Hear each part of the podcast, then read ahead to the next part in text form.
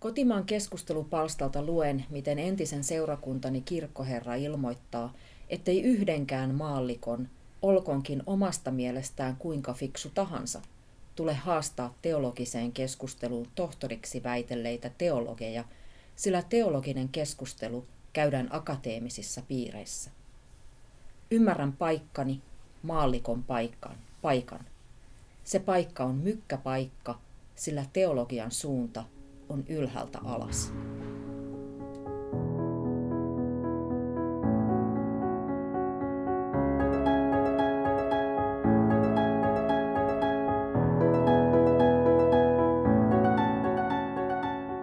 Kuka kirkossa käyttää valtaa, kenen ääntä kuunnellaan? Kuka saa tehdä teologiaa ja puhua kristinuskosta? Aihetta käsittelevät kanssani Tiina Kristoffersson sekä Ville Riekkinen.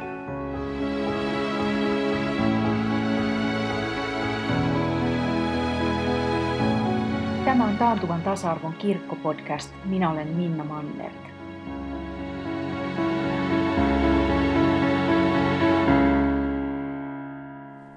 Tiina Kristoffersson, kirjoitat kirjoituksessa nimeltä Tänään irrotan otteeni kirkosta. Se on henkilökohtainen kuvauksesi siitä, miksi erosit kirkosta. Toisaalta se on myös kirjoitus vallasta. Ja siksi ajattelin, että tänään keskustelun punaisena lankana on, on valta ja osallisuus kirkossa. Mutta olet kutsunut keskustelukumppaniksesi Ville Riekkisen. Kerrotko Tiina, miksi, minkä vuoksi halusit juuri Villen keskustelukumppaniksi? No, mä mietin siis sellaista henkilöä, ähm, joka, joka, olisi, äh, joka pystyisi vastaan ottamaan mun kritiikin. Että, että mä oon kokenut kir- kirkossa sellaista, että se mun kritiikki, ähm, että on ollut paljon ihmisiä, joille on ollut tosi vaikeaa vastaanottaa sitä. Ja, ja mä mietin, että kuka voisi olla sellainen ihminen, joka, joka on niin vahva omassa hengellisyydessään ja, ja omassa roolissaan ja jolla on sellaista lempeyttä ja, ja, ja kykyä vastaanottaa. Ja, ja silloin mulla tuli Ville mieleen, että mehän ollaan tavattu ja tutustuttu Villen kanssa sitä kautta, että me ollaan tutustuttu kummatkin Markus J. Borin teokseen, Kristinuskon sydän, ja, ja me ollaan keskusteltu tästä teoksesta. Ja, ja sen keskustelun pohjalta niin mä oon ajatellut Villestä sillä tavalla, että Ville on sellainen henkilö, joka oman persoonansa kautta pystyy luomaan semmoisen niin sanotun turvallisen tilan, ää, jossa saa tuoda esiin vapaasti omia ajatuksiaan. Ja sellaisen ihmisen mä halusin tänne ja mä oon tosi iloinen, että Ville otti kutsun vastaan. Ville Riekkinen, minkälainen lukukokemus tämä taantuvan tasa-arvon kirkko on ollut? No oli, olihan se hyvin mielenkiintoinen. Vähän kiireellä sitä luin, mutta, niin, mutta kyllä se tempaisi mukaansa heti ensimmäisestä artikkelista lähtien. Ja tota, innostuinkin siitä, siitä näistä ensimmäisistä ja pääsin niin kuin asiaan, mutta sitten rupesi tuntumaan vähän siltä, että tässä jokaisessa esseessä niin tota oikeastaan samaa asiaa niin kuin sanotaan. Ja tietenkin, koska lähes kaikki ovat naisia kirjoittajina, niin tota se kuva on sitten tällainen, tällainen, voisiko sanoa, feministisesti sävyttynyt hyvällä tavalla. Koska tasa-arvo, se on tärkeä asia kirkossa, ja silloin jos pystytään joukolla tekemään niin kuin nyt on tehty, se huomio, että tämä tasa-arvo on taantumassa, työntymässä taka-alalle, niin silloin siitä on kyllä pitä, hyvä pitää ääntä. Ja sen minä näen tämän kokonaisteoksen tällaiseksi suureksi ansioksi, että joka tämän lukee, niin tota, eipä voi enää ajatella pehmosia. Niin, moni näistä kirjan teemoista käsittelee sukupuolten välistä tasa-arvoa, mutta toisaalta Tiinan näkökulma on ö, myös laajempi puhut epätasa-arvosta ja, ja nimität itse näkökulmaasi kirkon luokkanäkökulmaksi. Mitä, mitä tarkoitat sillä? Joo, tämä, termi luok, luokka on sillä tavalla ehkä vähän särähtää varmaan monella korvaan, koska, koska luokkanäkökulma on, on tietysti ollut aika marksisesti, marksistisesti värittynyt näkökulma, ja siinä on, se viittaa yhteiskuntaluokkiin. Mun teksti lähtee siis siitä, että kirkossa on epätasa-arvo ja, ja, ja niin kuin valtavääristymä, erityisesti pappisluokan ja maallikkojen välillä. Sen lisäksi mä näen, että kirkossa on vallan epätasa-arvoa myös työnteki, muiden työntekijöiden kesken. Että mä oon kokenut, kun mä oon siis viimeisen viiden vuoden aikana seurannut kirkollista elämää suhteellisen läheltä, niin mä oon kokenut, että, että se niin kuin ydin, kirkon ydin on pappeus. Ja muut ammatit ja muut roolit jää varjoon väkisinkin tässä keskustelussa. Ja sit mä oon kokenut, että maallikon osa on hyvin passiivinen ja vastaanottava ja jopa lapsen kaltainen. Että mä en ole niin kuin aikuisiällä missään yhteisössä tullut kohdelluksi niin lapsenomaisena, kun mä oon tullut kirkoskohdelluksi. Ja mä oon sentään tehnyt uraa niin kuin aika kovassa bisnesmaailmassa, jossa on myös äärimmäisiä tasa-arvo-ongelmia. Onpa, onpa harmi, että niin olet joutunut tällaiset huomiot tekemään, mutta niin tota, kyllä ne ovat ihan oikeansuuntaisia huomioita, koska meidän kirkossamme ja kirkoissamme, niin kyllä siellä hyvin herkästi se pappisvalta nostetaan, ainakin papit itse nostaa sen niin kuin arvoon arvaamattomaan. Ja silloin herkästi käy niin, että hukataan kristinuskon sydän. Ja se sydän ja sydän äänet ovat sitä mieltä, että niin jokainen tässä kirkossa ja Jumala edessä on samanarvoinen. Ja pappisvirka itse asiassa, niin sehän on tarpeen vain sitä varten, että joku tutkisi sitä raamattua vähän syvemmin, kun muut hänelle annettaisiin mahdollisuudet siihen, jotta hän osaisi sitä arkosta jotakin muillekin sitten ammentaa. Mutta se teologian tekeminen, niin sitä ei tule kieltää keltään. Koska mitä se teologian tekeminen, no juhlalla, juhlava termi, mitä se sitten tarkoittaa? Se tarkoittaa sitä, että ajatellaan jotakin Jumalasta ja ihmisen osa, osasta Jumala edessä. Ja siihen pystyy jokainen, joka, joka ajattelee, olipa maallikko tai, tai sitten virkakunta. Joo, ja tämä teologian tekeminen on sellainen asia, joka, johon mä tavallaan ehkä myös kompastuin. Mä luulen, että se on ehkä ollut se mun suurin kompastuskivi tässä mun kirkollisessa ihmiskokeessa. Nimittäin se, että mä vilpittömästi uskoin ja ajattelin, että on hyvää ja kaunista, että myös minä maalikkona kiinnostun teologiasta ja pohdin näitä asioita. Ja mä jouduin huomaamaan, että, että, että se vastaanotto siitä, kun mä esitin kiperiä kysymyksiä, teologisia kysymyksiä, tai kun mä esitin omia teologisia näkemyksiä, niin erityisesti niin kuin miespuoliset teologian tohtorit hyvin äkkiä löi mulle sellaisella niin kuin dogmalla päähän, että, että niin kuin, mulla ei ole oikeutta maallikkona osallistua tähän keskusteluun, koska mä en ole teologi. Ja et, et se on jotenkin rasittavaa, että, että niin kuin ekonomipohjalta tullaan viisastelemaan. Ja mun tarkoitus ei ole koskaan ollut viisastella. Mun tarkoitus on ollut täydellisen vilpittömästi yrittää ymmärtää. Ja, ja mun, mun se, että mä oon halunnut yrittää ymmärtää, johtuu siitä, että mä oon kasvanut sellaisessa perheessä, jossa mä oon saanut tietynlaisen kristin uskon näkemyksen. Ja kun mä en enää aikuisena pystynyt pitämään siitä kristinuskon näkemyksestä kiinni, niin mun oli pakko ryhtyä etsimään toisia tapoja nähdä. Ja mä koen, että, että sitä ei ole niin kuin kannustettu vaan että päinvastoin niin mut on yritetty vaientaa. Ja se on, se on musta tosi ikävä kokemus. Että sitten loppupeleissä niin äh, mulle nousi semmoinen, mun kilpistyi yksi kysymys loppupeleissä, että jos mä koen, että mä tuun aina joko raamatulla tai akateemisella niin kun, arvolla lyödyksi päähän, niin minkä takia mä maksaisin siitä, että mä saan liit- kuulua tähän yhteisöön? Et sehän on täydellistä hulluutta, että mä asetan itseni sellaiseen asemaan, jossa mä, jossa mä niin kuin voin huonosti ja jossa mä joudun koko ajan kyseenalaistaa omaa arvoani ja sitten mä vielä maksan siitä.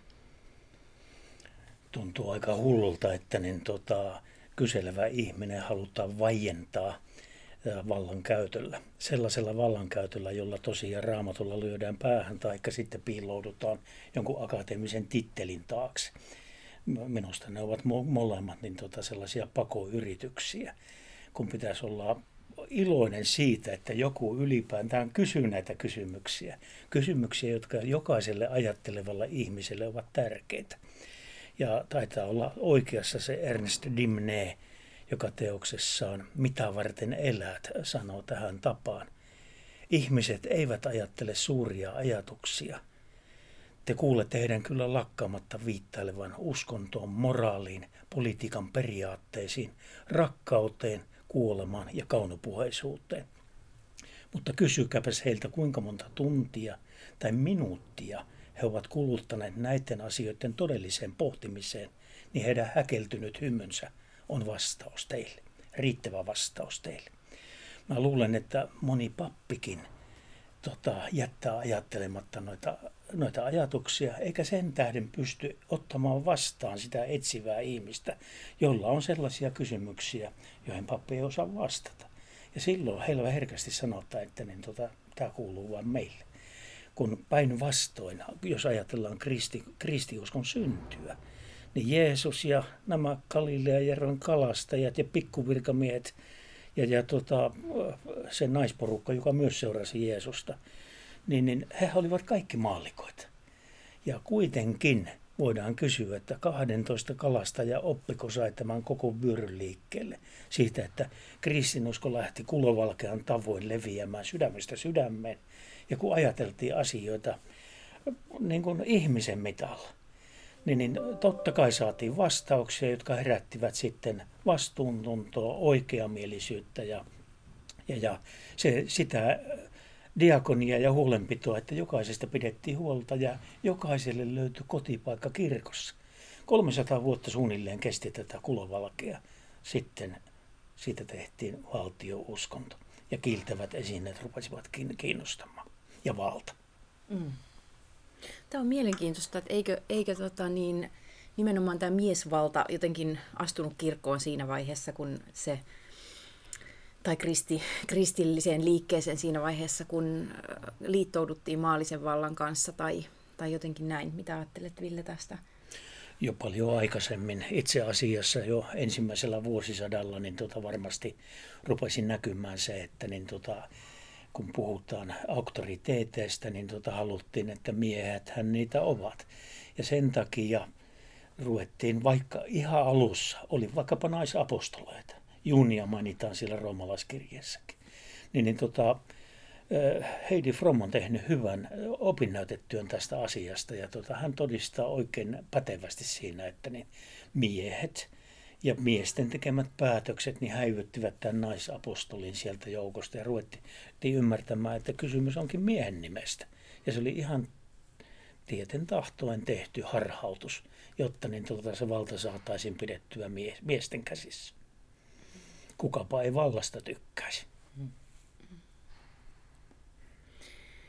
Niin se olisi ehkä aika rohkea kysymys lähteä tästä nyt soveltamaan, että mikä sitten, mikä voisi mahdollisesti olla myöhemmällä ajalla tai lähempänä meidän aikaamme tämmöinen vastaava ilmiö, että tapahtuuko jotain tällaista nyt. En tiedä, uskaltaako tällaista kysyä. Niin, no mä oon siis miettinyt tässä viime aikoina, kun sen jälkeen kun mä erosin kirkosta ja, ja tai sen jälkeen kun mä irrotin otteeni kirkosta ja teologia irrotti otteensa minusta, niin eh, mä oon tutkinut sellaista aihetta kuin feminismin toinen aalto. Ja se on jännä, koska mä huomaan niin tässä feministisen liikkeen alkumatkoilta itse asiassa hyvin samanlaisia liikehdintöjä ja kuin kristinuskon alussa. Että meillä on olemassa asia, jota voi kutsua liikkeeksi. Englannin kielellä ja feminismistä siitä puhutaan niin kuin movement-sanalla. Ja mä tutustuin näihin toisen aallon feministien alkuteksteihin. Erityisesti yksi oli sellainen, mikä kosketti mua todella voimallisesti. Se oli tämmöinen Carol Heinishin essee, The Personal is Political, yksityinen on yleistä. Ja siinä kerrottiin siitä, miten radikaalifeministit päättivät, että he saavat kokoontua keskenään puhumaan omasta elämästään. Ja he saavat puhua omista lähtökohdistaan käsin, ja se on tärkeää. Ja he päättivät, että näistä henkilökohtaisista tarinoista voidaan rakentaa teoriaa. Että se yksityinen kokemus laajenee joksikin yleiseksi. Ja tavallaan mä näen ehkä, että kun se valitettava totuus on se, että kaikki liikkeet, kun mennään tarpeeksi pitkälle ja kun siihen tulee poliittista valtaa mukaan, niin ne rupeaa jähmettymään ja niistä lähtee pois se radikaali avoimuus ja radikaali tasa-arvo ja ne rupeaa klikkiytymään. Niin tavallaan tämän, sitä kautta, kun, että mä oon tätä feminististä liikettä tutkinut, niin mä oon tavallaan ymmärtänyt myöskin, mitä kirkolle on käynyt. Et kirkkohan, tai en mä edes sanoisi kirkko, vaan, vaan Jeesus-liike, niin Jeesus-liikehän on ollut radikaali ee, vapautusliike. Tarkoituksena on ollut nimenomaan vapautus. Mutta sitähän se ei ole enää nykyään.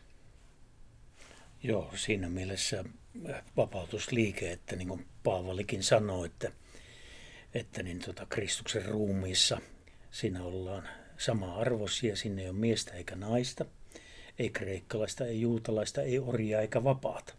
Ja hän tarkoitti, että nimenomaan kirkon pitäisi olla tällainen avara, hengellinen kasvu alusta, jossa niin tuota kunnioitetaan ja rakastetaan toinen toista, tai ainakin siedetään toinen toista. Ja tota, jos se näin on, niin tota hyvä. Mutta Paavalillakaan ei paukut riittänyt siihen, että niin tota, tätä vapautta ja tasa-arvoa olisi laajennettu yhteiskunnan suuntaan. Se pysyi kirkossa, mutta onneksi pysyi edes siellä.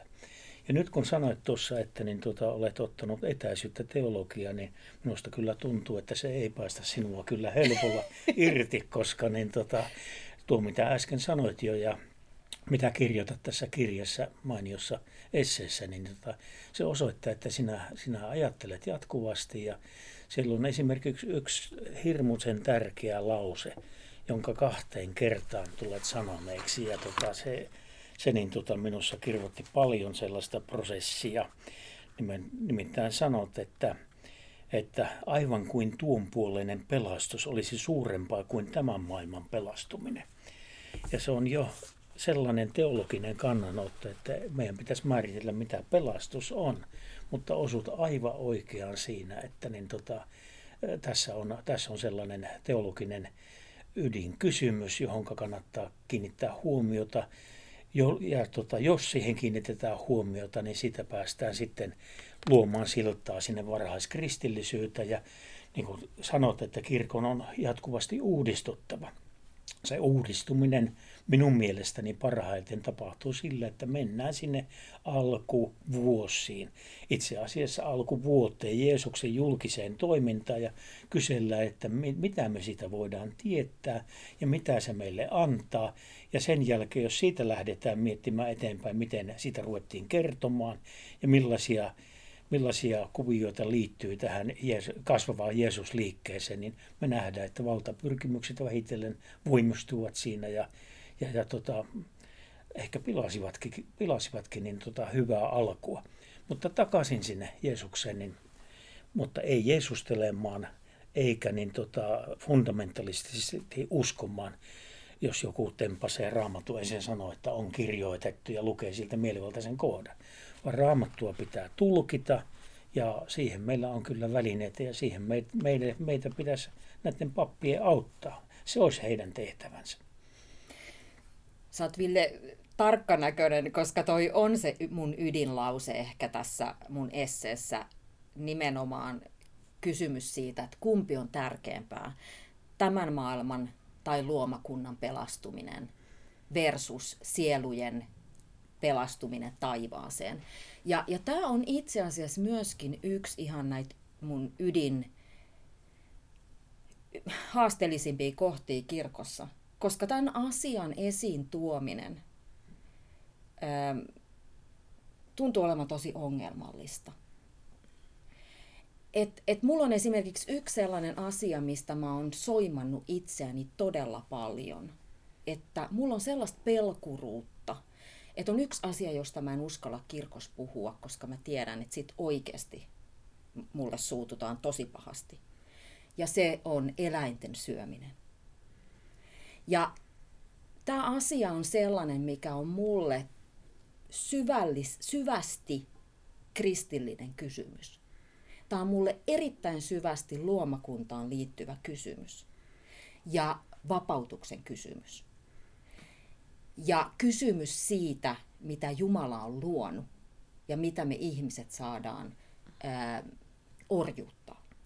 Mutta mä tiedän, että jos mä nostan tämän, mä kerran tein sen, ihan mun varmaan vi, viimeisen kahden viikon aikana, mun, mun kirkko, kirkon jäsenyyden aikana, mä tein sen, että mä keräsin rohkeutta. Mä puhuin itselleni, että Tiina, sä et voi vaieta tästä. Tiina, on rohkea. Tiina, puhu. Ja mut kutsuttiin yhteen tilaisuuteen, jossa tämä asia tuli esille. Ja mä asettelin sanani niin kauniisti kuin mä suinkin koskaan pystyn.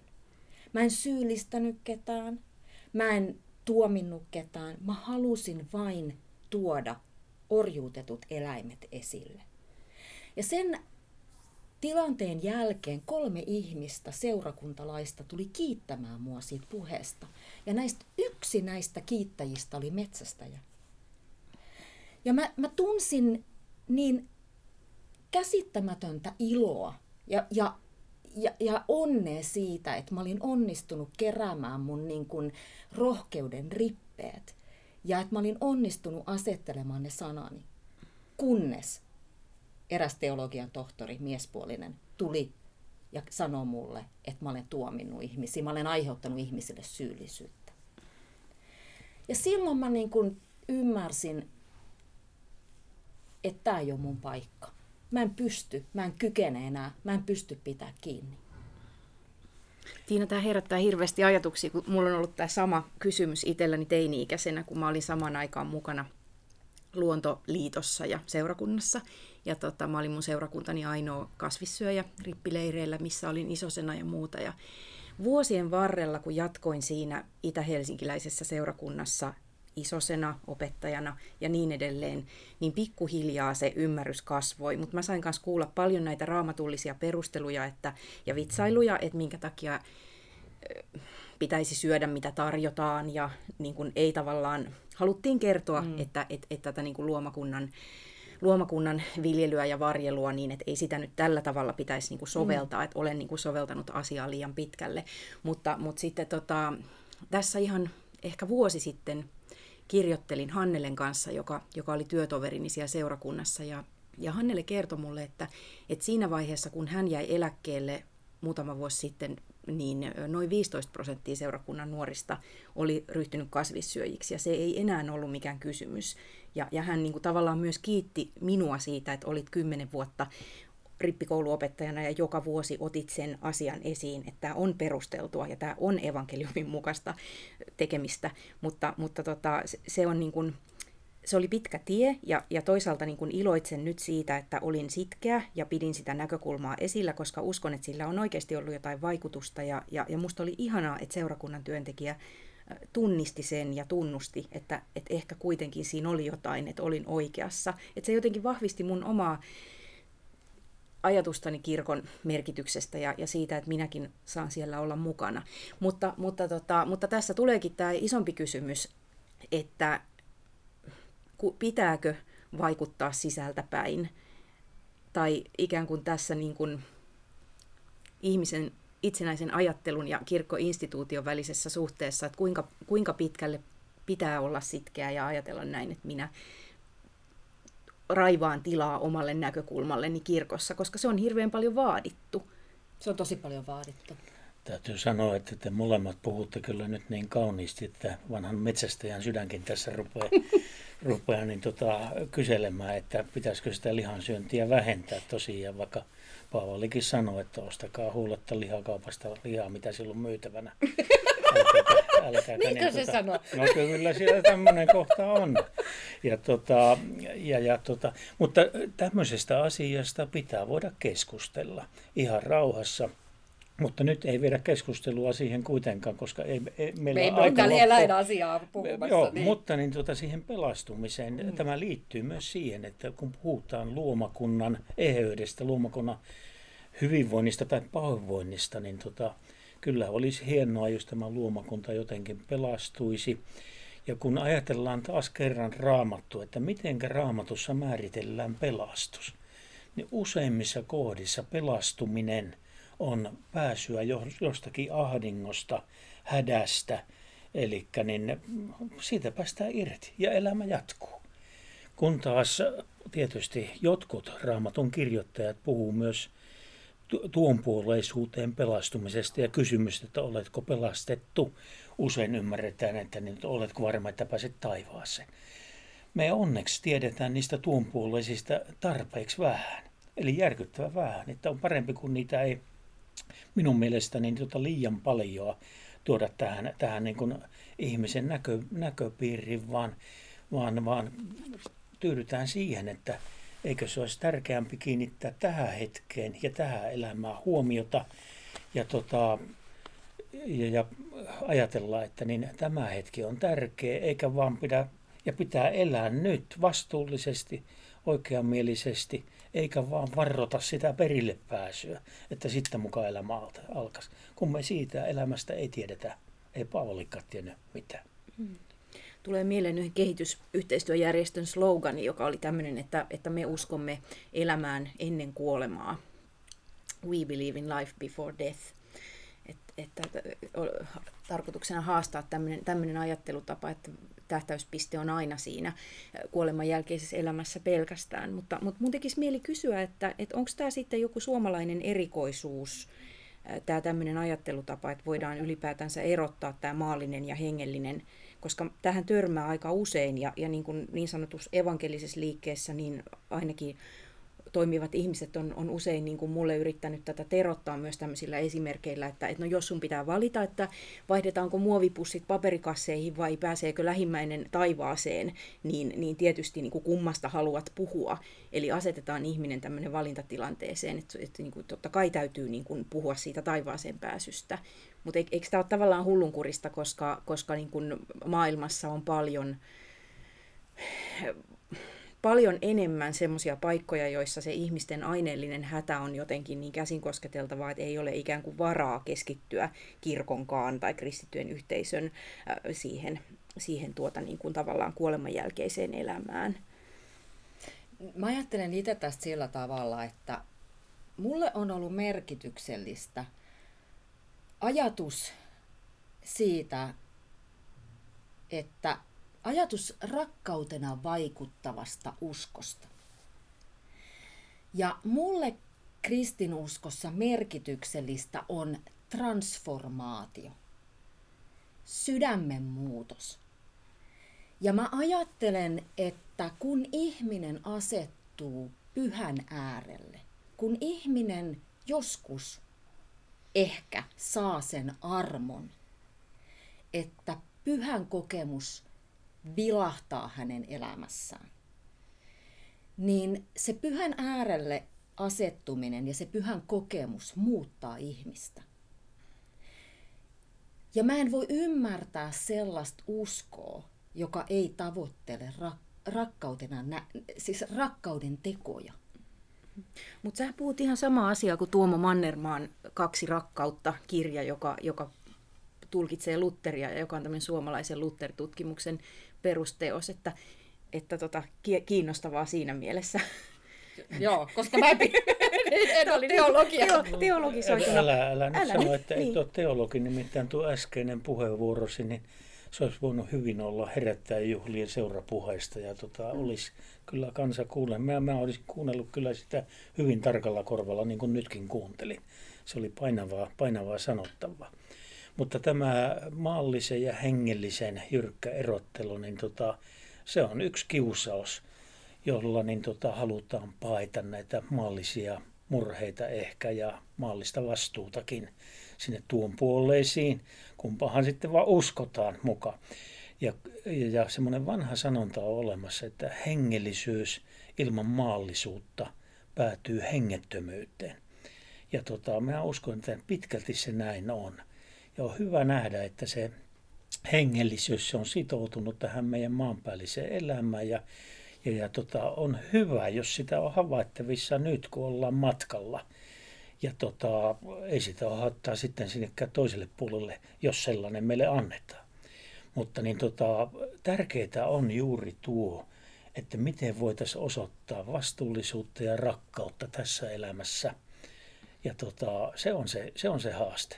Ja jos sitä haastetta ei kohdata, niin sitten me, tai jos se kohdataan eikä siihen haluta puuttua, niin sitten paettaa hengellisyyteen. Se voi olla pakopaikka. Mä kyllä ajattelen myös, että kirkko voi uudistua sellaisten kansainvälisten tuulahdusten kautta, että tämän tyyppinen keskustelu tästä maallisesta ja hengellisestä, niin kyllähän niin kuin ekumeenisessä liikkeessä on esimerkiksi käyty tällaisia samanlaisia, että jos samassa huoneessa on, on ihminen, jonka oma yhteisö on hyvin köyhä tai kärsii ilmastonmuutoksen seurauksista tai muuta, niin, niin eihän, eihän siinä voida olla semmoisella teoreettisella teologian tekemisellä sen tasolla, joka ehkä meillä Suomessa jollain joukolla voi, voi olla mahdollista. Ihan on, ajattelen samaa, samalla lailla. Ja mielestäni niin tota, ihmiskunnan, meidän kaikkien pitäisi jotenkin oppia sellainen globaali näköala näihin, näihin kaikkiin asioihin. Sekä tähän maalliseen elämään että niin hengellisiin, hengellisiin asioihin. Ja jos juuri ajatellaan ekumenisia yhteisöjä laajassa ekumenisessa kentässä, johon kuuluu kristittyjen lisäksi myös muslimit ja suurten mu- muutkin uskonnot, mitä nyt ylipäätänsä on, niin meidän silmien tulisi avautua sille, että niin elettiinpä missä päin maailmaa tahansa, millä maailman kolkalla tahansa, niin ihminen ei pääse eroon näistä, näistä perimmäisistä kysymyksistä, vaan hengellisyys se jotenkin kuuluu ihmisyyteen näin minun silmissäni. Ja sen, sen, tähden, sen tähden pitäisi nähdä, että niin tota, tuokin hengellisyys, sekin, sit voidaan puhua hengellisyyden evoluutiosta, eli sekin kehittyy. Mm. Ja se kehittyy tänä päivänä varsinkin nuorten ihmisten puheessa ja elämässä siihen, että, niin tota, että niin ei jumiuduta enää yhteen, yhteen tiettyyn tiettyyn niin tota, kiinnekohtaan tai hierarkkiseen laitokseen, vaan ajatellaan paljon laajemmin maailmanlaajuisesti ja etsitään sieltä, että missä ovat kiintopisteet tai kiintotähdet, joihin niin tota, voidaan uutta ajattelua sitten hengellisessäkin mielessä ripustaa. Uskaltaako siis ajatella niin, että uskontojen välinen vuoropuhelu voi myös rikastaa meitä kristittynä tai jotenkin näin? No ilman muuta se rikastaa ja pistää jo ajattelemaan sen, että niin tota, jos pelastusta ajatellaan, että niin pelastuvatko vain kristityt vai sellaiset ihmiset, jotka kutsuvat korkeinta olentoa, joka, joka, jota me Suomessa sanotaan Jumalaksi, jota arabiaksi kutsutaan nimellä Allah. Ja tota, eri kielissä on eri, eri nimyksiä. On vain yksi Jumala, siitä olla yksimielisiä kaikkialla maailmassa. Että niin, sitten, että miten tämä jumaluus ymmärretään, niin se, se, se avaa meidän silmiä, kun tätä ruvetaan tutkailemaan. Kun katson sinua etämältä, näin ääriviivasi kirkkaammin. Sinä olet instituutio, joka rakennat rooleja. Rooleja, jotka ovat kuin jäälautat syvän meren pinnalla. Siinä ne lipuvat valkoisina ja kauniina ja peittävät alleen, ole, allaan olevan meren syvyyden. Sinä olet instituutio, joka et salli aitoa minuutta, sitä ydintä, jonka Jumala on meille antanut, ja vieläkin enemmän, joka on Jumalan kuva meissä. Sinä olet korporaatio, jolla on korporaation säännöt ja hierarkia. Kun mikä tahansa ryhmä, joka on syntynyt vilpittömästä vapautuksen pyrkimyksestä, kasvaa oman sydämensä ja tehtävänsä ohi ja muuttuu hallinnolliseksi laitokseksi, jonka ainoa tehtävä on ylläpitää kirjanoppineiden valta-asemaa, ei jäljelle jää kuin tyhjyyttään kumiseva kuori. Mä jotenkin mietin tästä, jos mä yritän palauttaa tätä siihen valtaan, että onko myös jotenkin niin, että, ne, että joillain meillä ihmisillä tulee semmoinen houkutus, kun me toimitaan uskonnollisessa yhteisössä, niin, niin jotenkin pitää yllä semmoista ajatusta, että meillä on niinku se avain sinne pelastukseen tai sinne taivaaseen, että me jotenkin, niinku, meillä olisi jotenkin valtaa ja valtuuksia niinku päättää muiden ihmisten puolesta. Minusta on erittäin inhimillinen niin kuin, ominaisuus. Ihmisellä on, ei pelkästään meillä kristityllä, vaan siis ihmisyyteen tavallaan valitettavasti kuuluu semmoinen, sellainen tarve saada omistaa totuus. Mä luulen, että se johtuu siitä, että se tekee elämästä hiukan helpompaa. Että jos mä ajattelen, että mulla on totuus, jonka mä saan omistaa ja näin nämä asiat on, niin, niin se, se niin kuin tekee mun elämästä helpompaa. Mä muistan, kun mä olin kolmekymppinen, alle kolmekymppinen, niin mulla oli sellainen vilpitön toivomus ja haave, että jonain aamuna mä herään ja musta on tullut joko tämmöinen niin kuin, niin kuin perinteisesti evankelikaalisesti uudesti syntynyt uskovainen tai tulipalokommunisti.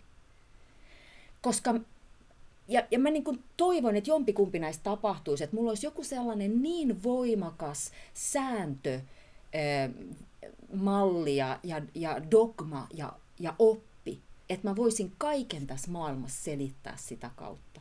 Kunnes eräänä päivänä yksi viisas vanhempi nainen sanoi mulle, että Tiina, mä en usko, että kumpikaan näistä tulee tapahtumaan. Ja mä olin hirveän pettynyt. No, voisi sanoa, että onneksi olkoon. Nimittäin niin tota, sinusta tuli ajatteleva ihminen ja minun mielestäni syvällä tavalla kristillisesti ajatteleva ihminen, ihminen että niin kuulutpa kirkkoon tai et. Ja tota, tuosta totuuden omistamisesta puhuit taas kerran viisaasti. Se lyö yksin yhden savolaisen sanonnan kanssa, kun sanotaan, että siellä meillä, meillä päin, että kun maailmassa katselee ympärilleen, niin on todettava – että täydellisiä ihmisiä ei olekaan. Tai ainakin meitä on hirveän vähän. Eli ihmisellä on jotenkin halu, halu päteä ja halu niin tota, sitä päästä vallan syrjään ja totuuden syrjään kiinni, jotta sitä voi leipoa mieleiseksi. Kyllä. Mun täytyy hei sellainen vielä kertoa, kun mä heräsin tänä aamuna ja sitten aamukahvin äärellä mä kelasin näitä mun Facebook-muistoja. Niin kolme vuotta sitten mä olin kirjoittanut mun Facebookiin tällaisen miet, mietteen siitä, että kun siis käytiin, ilmeisesti mun kuplassa on käyty keskustelua siitä, että voiko kirkkoon liittyä vaikka ei uskoiskaan, tai voiko olla kirkon jäsen vaikka ei uskoiskaan. Niin mä olin sitten kommentoinut sitä, ja, ja osa tästä tekstistä oli tällainen, että ei kyse ole siitä, uskonko minä Jumalaan, vaan siitä, että Jumala uskoo minuun. Ei kirkko ole paikka, jonne mennään uskomaan, vaan paikka, jonne mennään asettumaan sen pyhän äärelle, joka muokkaa ihmistä oman agendansa mukaan. Taas kerran pistämättömästi sanottu. Että jotenkin mä haluan nähdä, siis sana kirkko on mulle nykyään tosi vaikea. Mutta jos mä nyt voin käyttää vaikka sanaa seurakunta, koska se on mulle hiukan helpompi, niin mä haluan nähdä, että seurakunta on paikka, jossa mä voin asettua pyhän äärelle. Ja siihen varmasti pitäisi pyrkiä seurakunnissa ja kirkossa, että niin tota, valtarakenteet tunnistetaan ja niitä puretaan, jos vaan mahdollista. Ja että se tasa-arvoisuus pääsisi sitten voimiinsa, niin ettei ketään yleen katsota – missään, missään mielessä, vaan nähdään, että tämä elämä, tämä on niin suuri haaste meille ja lahja meille kaikille, että niin tota, sitä kannattaisi elää yhdessä siten, että niin tota, ketään ei nitistetä. Ja uskon kysymykset ja usko, se on niin herkkä asia ihmisellä, että niin oikeastaan millään muulla elämäalueella, no ehkä seksuaalisuuden alueella, niin pystytään ihmistä loukkaamaan varsin tehokkaasti, jos halutaan. Ja se loukkaaminen tapahtuu mitätöimällä ja väheksymällä ja, ja osoittamalla paikka nurkassa, kun pitäisi ottaa kädestä ja tota, katsoa, että miten päästään elämässä yhdessä eteenpäin. Viimeisen kymmenen vuoden aikana joukoistasi on eronnut omasta tahdostaan yli puoli miljoonaa jäsentä. Yllätyitkö, kun ruumiisi jäsenet ensin puutuvat tunnottomiksi, sitten tippuvat pois? Lehdestä luen, että kastettujen määrä on laskenut seitsemässä vuodessa kolmanneksen. Olen tuonut kummatkin lapseni kasteellesi, mutta messuusi en ole heitä tuonut. Se on tietoinen valinta. En halua lasteni kohtaavan sitä toiseutta, jota olen itse luonasi kokenut. Haluan lasteni oppivan, että totuus kasvaa alhaalta ylöspäin, ruohonjuuresta kohti tähtitaivasta. Sellaista ei opita sinun luonasi. Kelataan vielä taaksepäin, Tiina, siihen kun sun esseen aihe on tänään Irrotan otteeni kirkosta ja sä oot puhunut ihmiskokeesta kirkon mm. suhteen, niin kerro vähän vielä siitä, että mistä tässä ihmiskokeessa on kysymys? Siinä on kyse siitä, että ähm, vuodenvaihteessa 2014 mä hieman vitsinomaisesti tein sellaisen uuden vuoden, pää, uuden vuoden lupauksen, että ensi vuonna en eroa kirkosta. Ja se liittyy siihen, että mä ihmisethän tekee uuden vuoden lupauksia, jotka on mun mielestä aivan niin kuin kohtuuttomia ja siis, että, että ne meinaa vaikka laihduttaa 20 kiloa tai mitä tahansa. Ja useinhan nämä uuden vuoden lupaukset ei tule niin kuin toteutumaan. Ja sitten samaan aikaan niin tässä kyseisessä ajassa oli sellaista, että kirkosta lähti paljon väkeä pois. Ja mä koin, se, mä koin, että se johtuu siitä, että ihmiset eivät ymmärrä kirkkoa, sen todellista luonnetta. Niin mä päätin tällainen niin kuin vähän kieliposkessa sitä, että mä teen sellaisen lupauksen, joka on niin helppo, että mun ei tarvitse tehdä mitään. Et koska mä oon nyt kuitenkin ollut 40 vuotta kirkon jäsen, niin eihän mä tästä niin kuin lähde mihinkään nytkään. Mutta se lupaus laukasi sellaisen prosessin, että mä ryhdyin tutustumaan kirkkoon, koska mulle nousi sellainen kysymys, että miten mä voin tehdä tämän lupauksen, jos mä en edes tiedä, mistä mä puhun. Niin kun mä ryhdyin tutustumaan kirkkoon, viisi vuotta mä altistin itseni sille, että mä tutustun kirkon toimintaan. Ja tätä altistusta mä kutsun ihmiskokeeksi. Ja sen ihmis, se ihmiskoe päättyi siihen, että mä koen, että mä tulin liian lähelle kirkon valtaa ja kirkon ydintä. Mutta entäpä jos ei olekaan kysymys ytimestä, vaan vääristymästä, joka on ottanut valla itselleen ja tota, sinä pedyit siihen. Koska niin kuin sanottu, kirkon ydinajatus, johon itsekin taisit viitata, se on rakkaus ja se on yhteisö, Kristuksen ruumis, jossa jokaiselle on annettu omat lahjansa ja oma paikkansa myös. Ja tota, saattaa olla, että tuo sinun reaktiosi, niin tota, se on ollut yksi niitä paraita saarnoja sitten, mitä moni ympärilläsi oleva on nähnyt, myös siellä vastapuolella. Mä ainakin toivon, koska tota, tuollaisen reaktion pitäisi herättää kyllä kysymyksiä, että – että niin, olenko käyttänyt valtaa väärin, olemmeko, olemmeko niin tota jotenkin kohdelleet sinua huonosti. Ja, ja silloin, jos tämmöiset kysymykset rupeavat itämään, niin siinä voi olla parannuksen siemen. Totta kai mä toivon, että, että sillä mun viiden vuoden ihmiskokeilla on joku merkitys. Että silloin kun mä tein sen päätöksen, että, tai silloin kun mä erosin kirkosta, mähän erosin kirkosta työpäivän päätteeksi naputtelin maistraatin sivustolle ilmoituksen, että mä haluan erota. Ja sitten mä lähdin kävelemään kotiin. Ja mä kävelin Fredan toisesta päästä toiseen päähän. Ja helsinkiläiset tietää, että Freda on aika pitkä. Mä itkin koko sen matkan. Koska mä itkin sitä, että miksi meistä ei voinut tulla onnellisia minusta ja kirkosta. Ja silloin mulla oli sellainen hyvin vahva tunne siitä, että se on ollut kaikki turhaa. Se, se, se ihmiskoe ja se työ ja, ja mitä mä oon yrittänyt kirkon sisällä tehdä, on ollut kaikki turhaa. Sillä ei ollut mitään merkitystä.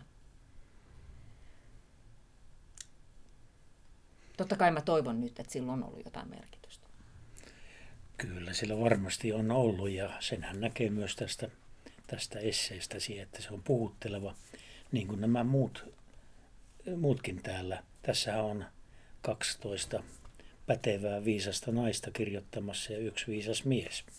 Erittäin hyvä kompilaatio, tämmöinen kokoelma, kokoelma niin tota, ajatuksia tasa-arvosta ja kirkosta ja, ja, ja tota, onneksi tämä teos ei jätä kylmäksi kyllä.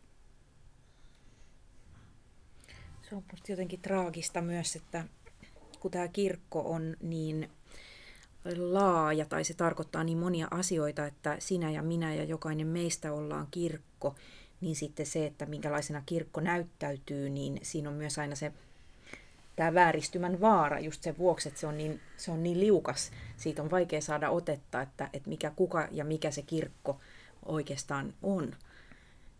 onko se se kirkkoherra tai seurakunnan työntekijä tai joku piispoista vai kaikki piispat yhdessä vai kirkon tiedotuskeskuksen johtaja vai, vai kuka se on. Ja silloin niin kuin myös kipeissä kokemuksissa, jos tuntee tulleensa lyödyksi, niin ei oikein saa kiinni, että keneltä, kenelle tästä voi valittaa tai kenen kanssa tästä voisi puhua.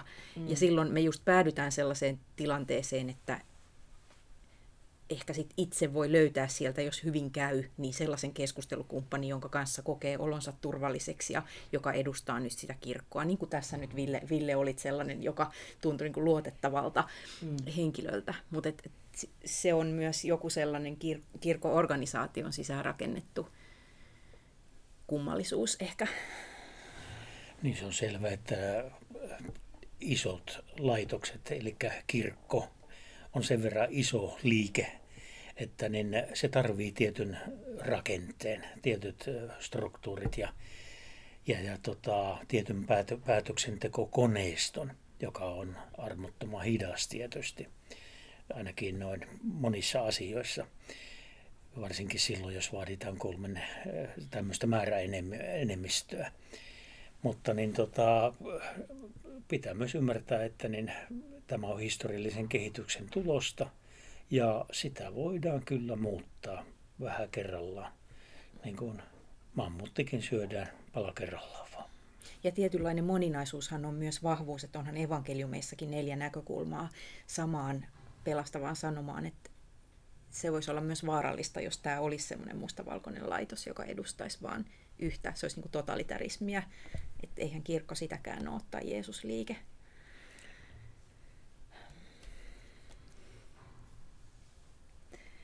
Tulevaisuudesta.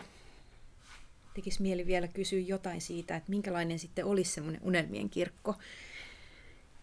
Mitäs Tiinan, Tiinan kohdalla, niin mitä se edellyttäisi, että sä liittyisit takaisin tähän Suomen Evlut-kirkkoon? No mä, silloin kun mä erosin kirkosta, niin mä annoin itselleni niin kuin tavallaan puolen vuoden äm, tämmöisen mietintäajan. Mä sanoin itse, koska se päätös oli niin suuri ja, ja niin Tulee vähän avioero, joo, avioero mieleen. Joo, joo, niin mä ajattelin, että mä otan niin kuin avioeroprosessista tämän, tämän saman prosessin nyt itselleni, että mä annan itselleni tämmöisen puolen vuoden mietintäajan. Ja se puolen vuoden mietintäaika päättyy mulla 15. toukokuuta. Ja mä en tällä hetkellä, mä en näe mitään sellaista, minkä takia mä voisin palata. Et silloin kun mä erosin, niin mulla oli voimakas toive kotiin palusta, että tulisi se päivä, että mä voisin palata takaisin mun kirkkooni ja siihen yhteisöön ja siihen kulttuuriin, johon mä oon kasvanut. Mulla oli nimenomaan siis voimakas kotiinpaluun tarve. Mutta mä huomaan, että mitä, mitä enemmän aika kuluu, niin sen tehokkaammin mä etäännyn kirkosta. Ja mä en mieti enää sitä, että, että mulla ei ole enää sellaista toivetta, että mun pitäisi saada palata. Mulla ei ole enää sellaista toivetta, että mun pitäisi saada kuulua johonkin kirkkoon tai johonkin seurakuntaan. Ja mä mietin, että miksi näin? Että näinkö helposti se meni, että ihminen pystyy elämään ilman kirkkoa ja seurakuntaa. Kunnes mä havahduin siihen, että mullahan on seurakunta. Ja se seurakunta, mikä mulla on, on maailmanlaajuinen teatteri. Koska mä teen työtä teatterissa ja mä saan tehdä töitä teatteri-ihmisten kanssa, niin se yhteisö ja se taide ja se totuus ja se ihmisyys, mikä teatterissa tulee esiin, on mun seurakunta. Se on pyhä. Taide on mulle pyhä. Parhaimmillaan. On paljon sellaisia ihmisiä, jotka ovat todenneet, että niin taiteen, mystiikan ja runouden kielellä pystyy ehkä parhaiten lähestymään myös Jumalaa ja puhumaan syvästi hengellisistä asioista, asioista, joista ei voi sanoiksi pukea. Ja sen tähden niin meidänkin kirkossamme niin tota, tuollaisilla, tuollaisia suuntauksia on, joissa niin tota, taiteen tai taideterapian tai runouden tai mystiikan mietiskelyn kautta sitten hiljaisuuden kautta lähestytään näitä perimmäisiä kysymyksiä. Ja minusta se on erittäin tervetullut asia. Ajatteletko sä Tiina olevasi kuitenkin kristitty? Mm, joo, kyllä mä tota, pidän itseni kristittynä. Mm. Ainakin siis nyt tänään tässä hetkessä mä pidän itseäni kristittynä. Niin onhan sinut kastettu, eikä sitä pyyhkästä pois noin. Niin, siis oikeasti nimenomaan minuthan on kastettu. Mm. Ja, ja tämä on hauska, koska mä seurasin sellaista tanskalaista TV-sarjaa, joka kertoo siis pappissuvusta, jossa oli tämmöinen aivan mahdoton miespappi ja hänen, hänen pojistaan se, se kertoo huutopimeydestä, muistaakseni oli tämän, tämän sarjan nimi. Huutosyvyydestä. Huutosyvyydestä, joo. Ja siinä on sellainen kohta, jossa tämä pappi, isoisä, kastaa ää, lapsen lapsensa äidiltä lupaa kysymättä. Ja, ja mä jäin niinku miettimään sitä ihan hirveästi, koska siitähän sitten syntyi kauhea kalapaliikki, että onko tämä, niin kuin, saiko hän tehdä niin, ja tietenkään hän ei saanut tehdä, niin sehän on aivan päivän selvää, että niin ei saa tehdä. Mutta mä jäin miettimään sitä, että tuliko tämä lapsi kastetuksi. Ja mitä se merkitsee, että tuliko hän kastetuksi. Ja tähän mä oon ripustautunut. Tässä mä roikun, että onhan minut kastettu. Ja vaikka minä lähtisin mihinkä, niin sitä ei voi pyyhkiä minusta pois.